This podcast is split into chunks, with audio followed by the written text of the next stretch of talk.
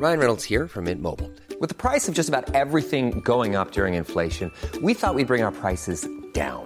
So to help us, we brought in a reverse auctioneer, which is apparently a thing. Mint Mobile unlimited premium wireless. Ready to get 30, 30, bit to get 30, bit to get 20, 20, 20, bit to get 20, 20, bit to get 15, 15, 15, 15 just 15 bucks a month. So, Give it a try at mintmobile.com slash switch. $45 upfront for three months plus taxes and fees. Promo for new customers for limited time. Unlimited more than 40 gigabytes per month. Slows. Full terms at mintmobile.com.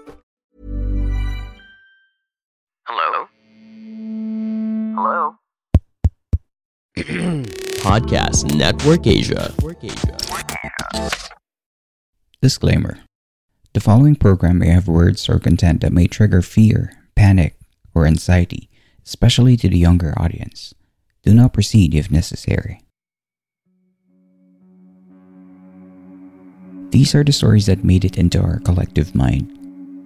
Tales that were first heard of from far flung places and hushed whispers of the night. We dive deep into the mysteries and wonders that merge into the culture, history, and awareness of us Filipinos.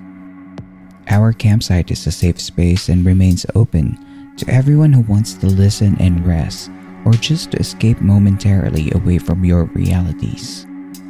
I am the humble camp master, and this is the Philippine Campfire Stories.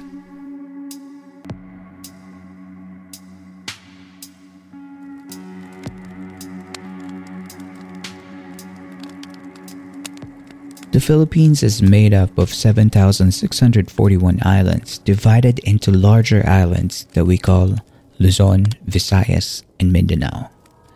We also have several big island masses like Negros and Samar. But have you ever heard of an island called San Juan? This is not the city in Manila or even that town in Batangas. The San Juan I'm referring to appeared on the maps of the Philippines in the 16th century, and it is positioned in the northeast part near Mindanao.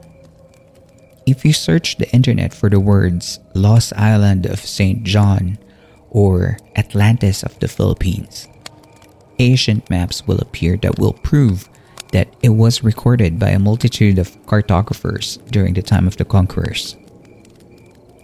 But where exactly is the island of San Juan now? Where are its residents? And most of all, why did the mysterious island disappear in our maps? In order to shed light on this mystery, we must travel back to the year 1537. The conquerors began to arrive in the Philippines with the desire to get ingredients or spices that they would eventually sell out in Europe. One way to gain an advantage over the other conquering countries was to make a map during their conquest. Maps were a closely guarded secret at the time, and countries were known to send their spies to steal copies of maps from each other. One must also understand the process of making maps in the 16th and 18th centuries. Images were etched onto copper plates, which is not an easy thing to do. These plates were used to make numerous print runs of the maps. At the same time, more precise information and physical features came quickly. As voyagers returned to Europe from their travels, they updated the geographic knowledge of the area. To do correction on the plates was tedious, time consuming, but most of all, expensive. So even if there were mistakes that they knew about, some cartographers and printmakers didn't correct them until the error was so blatant to warrant a new plate being made. A cartographer from Portugal named Gaspar Viegas made a portolan chart or a map of the vessels of the sailing ships. Viegas' portolan chart shows an island called Sanjoa in the northeast of Mindanao, then called Mindana. This is where Sanjoa began to line up in the Philippines, although there was always underestimation between the distances in the east and the west in the western Pacific during those times. This incident was further confirmed by Abraham Ortelius in the year 1570 in his own map called Asiae Nova Descriptio. On this map, Ortelius described the island to be in the same location near Mindanao, but it already have two islets, and he called it Ilhas de San Johan, which he derived from the Portuguese. After five years, the magical island returned to the limelight, but now is seen as a single island instead of two on a new map of a Spaniard named Juan Lopez de Velasco. This invisible island has continued to appear on new maps in the duration of two centuries. The mystery only ceased in 1734. But my other question remains unanswered. Why did the island emerge in the first place? And why is it so close to the Philippines if it's nowhere to be found? The answer could be found from the remaining comrades of the conqueror Ferdinand Magellan, who attempted to sail eastward across the Pacific Ocean towards America. As they sailed the ocean, they saw the Carolinas island, which they named San Juan. There is another note from a pilot from Genoa saying that their ship turned northeast back when they were traveling. Here, they saw two smaller islands called San Juan because they could not get the right wind to sail to America. Captain Gonzalo Gomez de Espinosa of the ship ordered them to cross the Moluccas or the Island of Spies. Unfortunately, Captain Espinosa's group was met by 300 Portuguese soldiers and held captive for many years.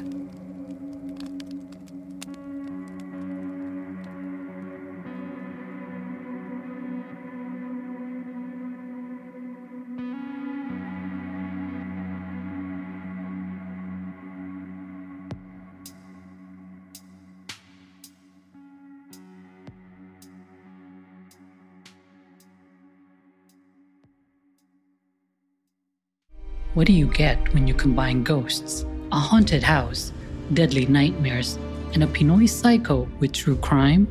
You get another killer season of The Last 24 Hours. This June, listen to five new stories of true crime in 12 episodes that will shock and scare. Available on Spotify, Apple Podcasts, and everywhere else you get your podcast fix.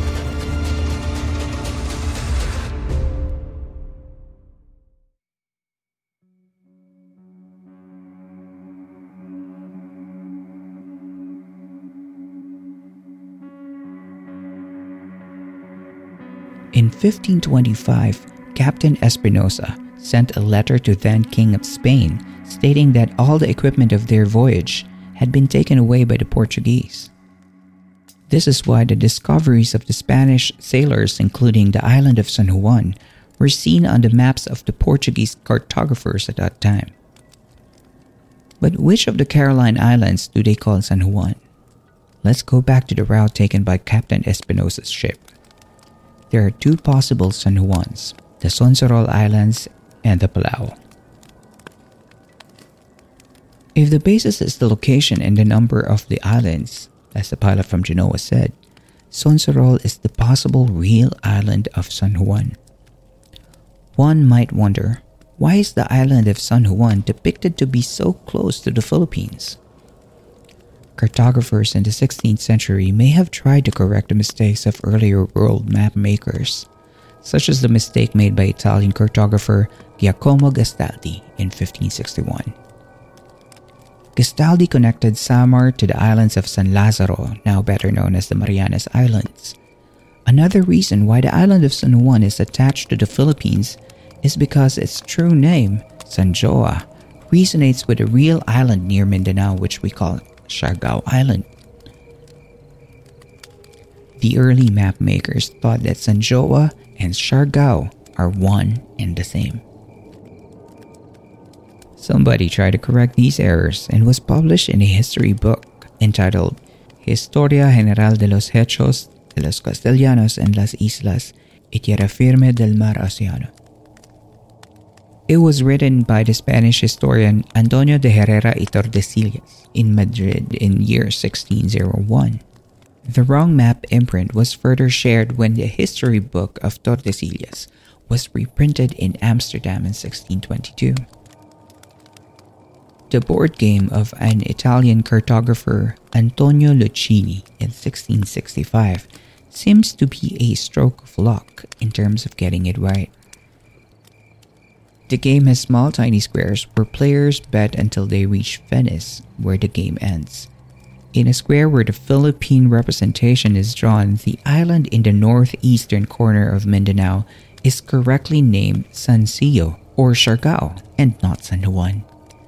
But as it is only a board game, it was not recognized as the correct map for the mysterious island. In 1734, a Spanish Jesuit, Murillo Velarde, with the help of two Filipinos, the publisher Nicolas de la Cruz Bagay and the illustrator Francisco Suarez, released a map that will be known as the Murillo Velarde map, but is now being rallied to be identified as the Murillo Bagay map.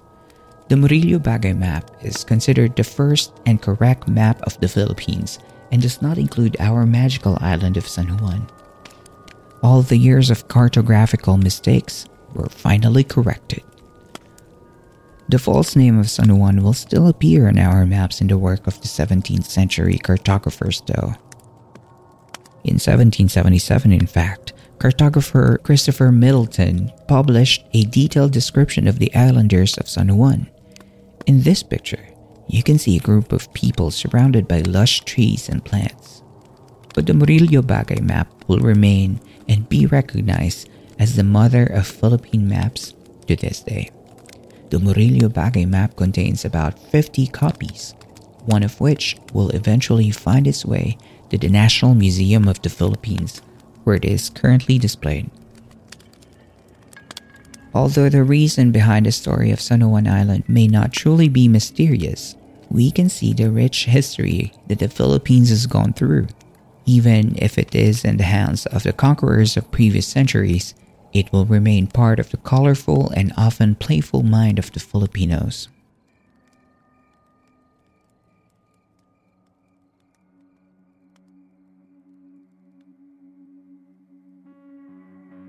You just heard of Philippine Campfire Stories. I hope that listening here has helped you even for a moment to relax and break away from the harsh problems outside of our campsite. Before we end, I would like to thank all those who have been supporting this podcast. You can listen to the past episodes for free on all major podcast platforms. Before we end, I would like to invite you to support the Philippine Campfire Stories on our Patreon page.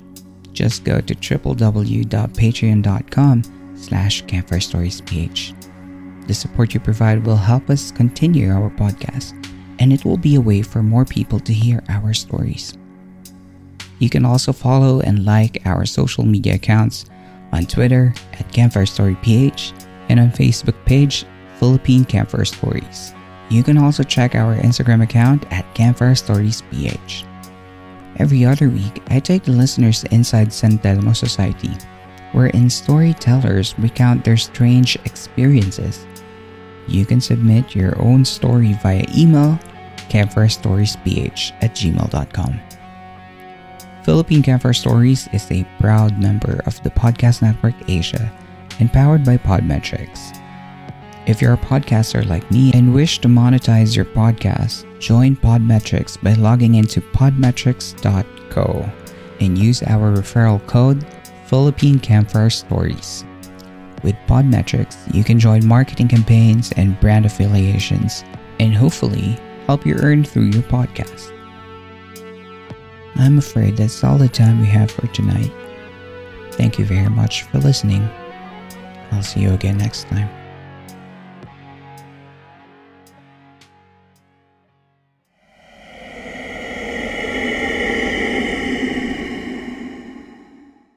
The views and opinions expressed by the podcast creators, hosts, and guests do not necessarily reflect the official policy and position of Podcast Network Asia. Any content provided by the people on the podcast are of their own opinion and are not intended to malign any religion, ethnic group, club, organization, company, individual, or anyone or anything.